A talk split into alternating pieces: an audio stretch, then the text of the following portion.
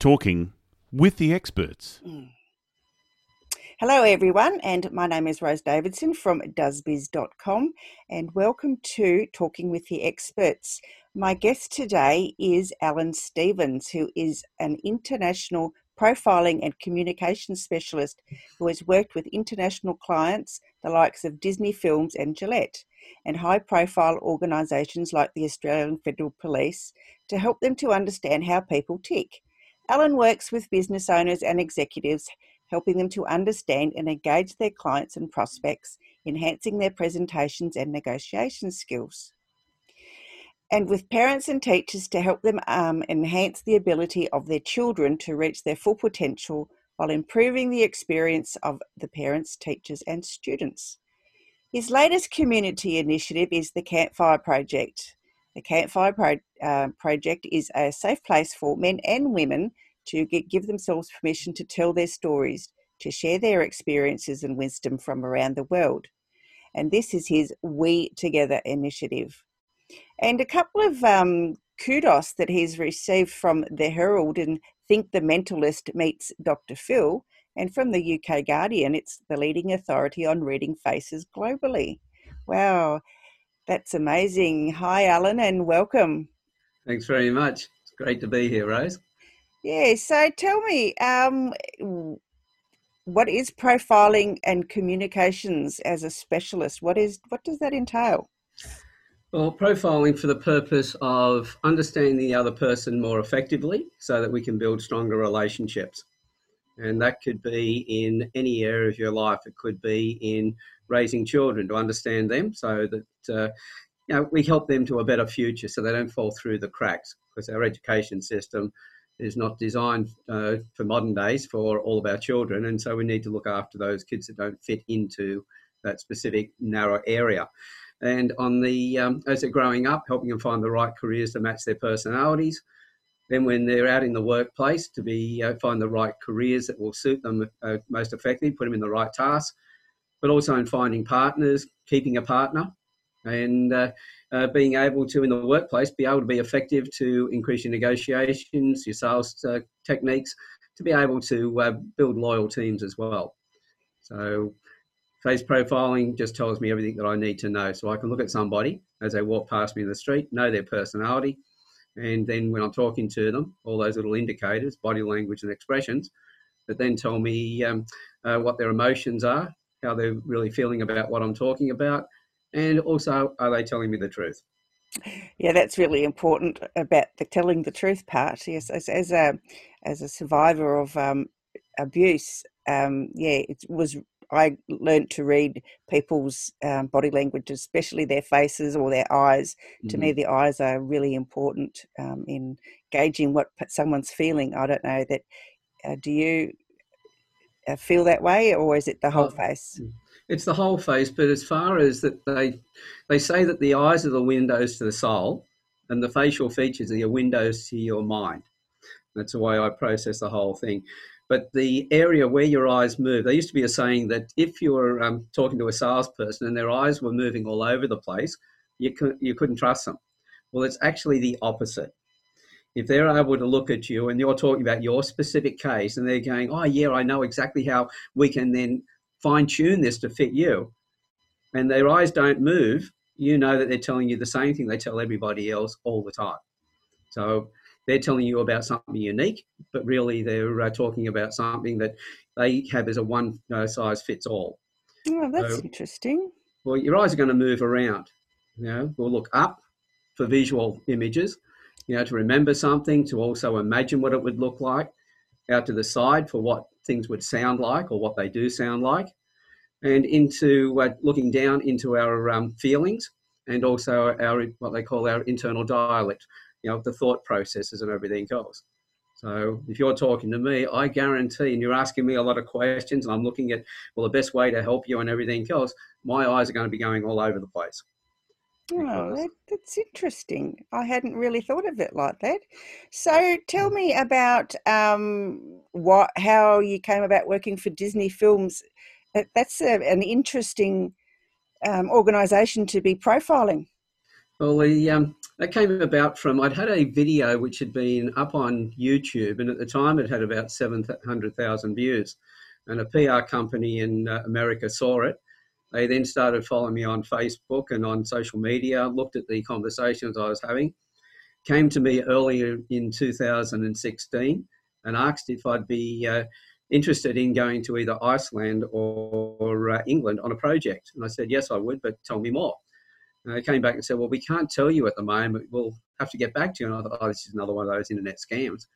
Well, in uh, July, August, they got back to me and said, oh, we can tell you now. Uh, Disney Films and Gillette have a joint project. They'll be doing it in London in uh, Pinewood Studios. And would you be willing to go over?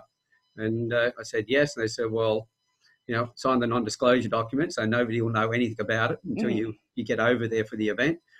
And uh, Disney Films had taken over Lucas uh, Films, and they were now it was a Rogue One uh, episode they were about to bring out, and they were um, what do you call it, uh, disclosing or uncovering all their new clothing. It was a, a, a launch for that.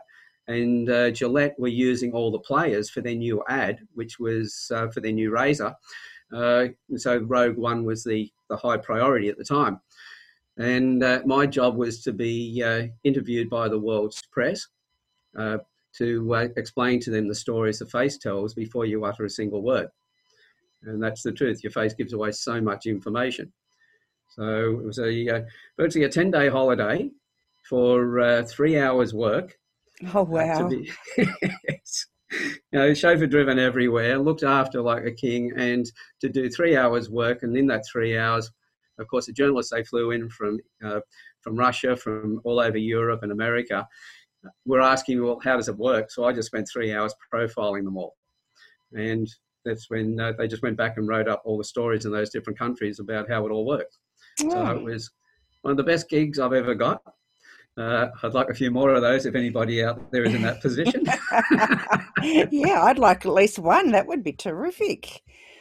Okay, so um, you have um, the Campfire Project, which I know I'm a member of, and I've been mm. on a, um, a couple of times telling my story, and I've been on um, several panels discussing different mm. uh, topics. Tell me how the Campfire Project came about, Alan. Well, a lot of things that had happened in my past, and I've been through two divorces, a lot of relationships, which was also another reason why I did all the profiling work that I've done. So that set me off on that path. But all the men I was talking to, I realised there were a lot of men who just didn't know their role in the home. They didn't know their role at work. There was a lot of confusion with uh, you know quotas and equality and everything else that was coming out. And I thought, right, men needed somewhere that they could uh, go and safely tell their stories without having anybody having a shot at them. And so I created the Campfire Project. But from day one, I'd had women in there. And it was not just going to be a men's group where men could go along to feel good about themselves, then go back out to the bigger world and then get put down by anybody who wanted to have a shot at them and then run back to the men's group again. I wanted those men to, like, it's like if you've been at school and you've done a, a degree or a course, how do you know you're any good at it until you step out and you go into the bigger world and you actually apply it? So I thought, right, here's a chance for them to have that, but also having women in the group for those women to hear what men could speak like when they um, uh, were able to open up. And secondly, for those men to then realize that women are there and get into conversations with them. So it was always planned that women would also be done, involved in the one on ones and also then the panel discussions.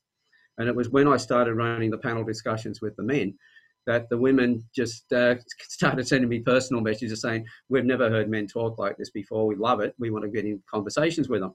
And I went, Great. The women are now asking to get involved, which I wanted from the very beginning, but I had to wait until they were uh, ready to do that.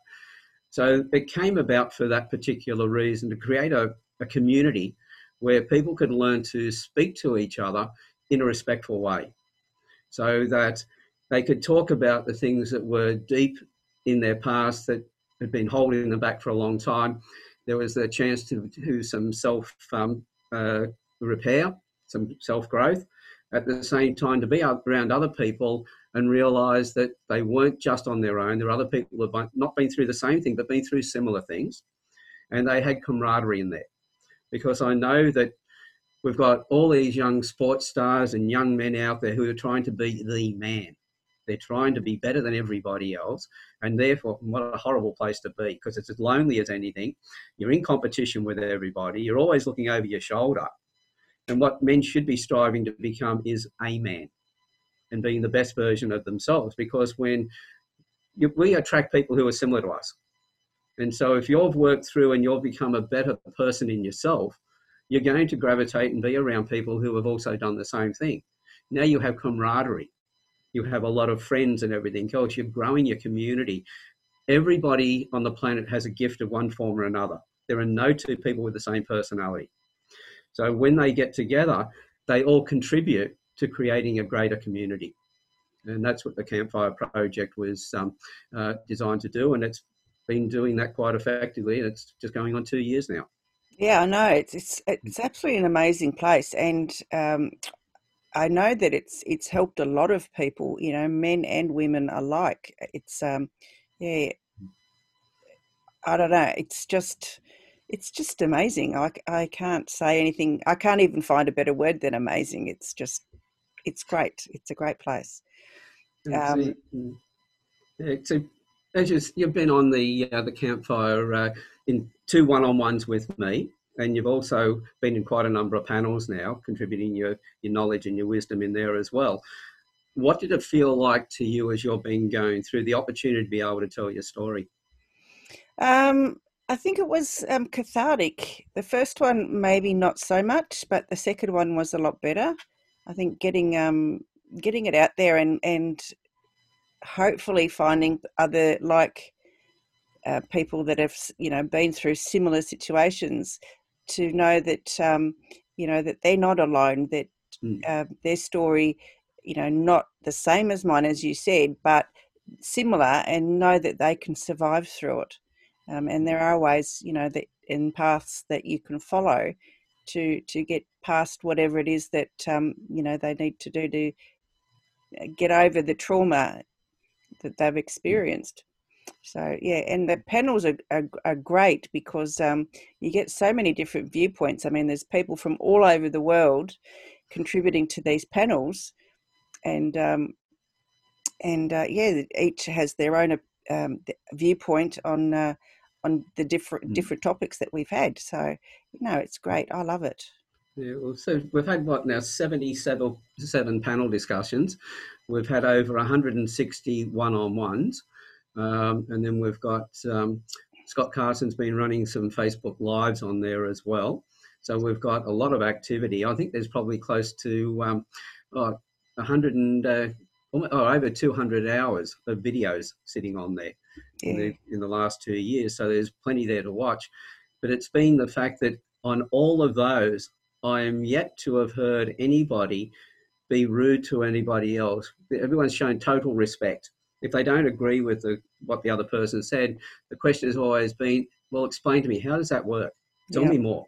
Yep. And, you know, and this is the way a community should be. We see on Facebook far too often somebody will put a comment up and then other people will jump in and take sides and all of a sudden you've got two fractions having a go at each other. Yeah you've got that trolling thing going on as well so mm. yeah that's um that's quite hurtful and harmful to to who's ever involved especially if the person who's being trolled is fragile.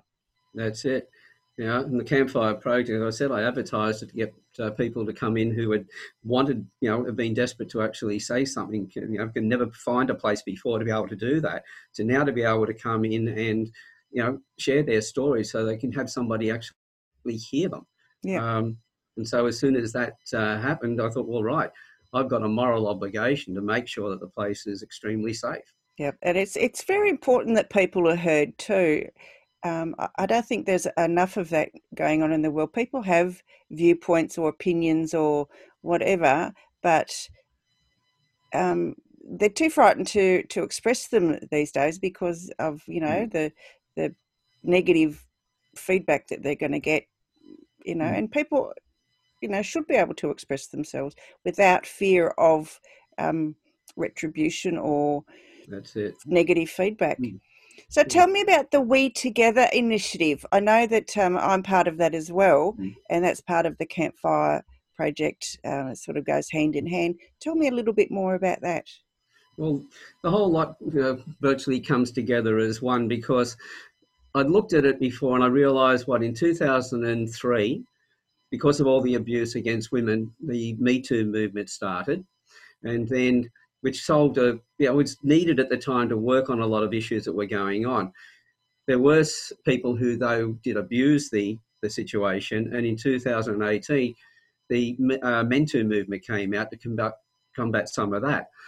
It's when you have, and it's the same as as I said on Facebook, you've got people taking sides. When you're not looking at the problem together, then you're going to be looking at it from a different standpoint. It's like if I put the number six on the ground between the two of us, and you read it from your side and I read it from my side, one of us is going to read nine and the other one's going to read six.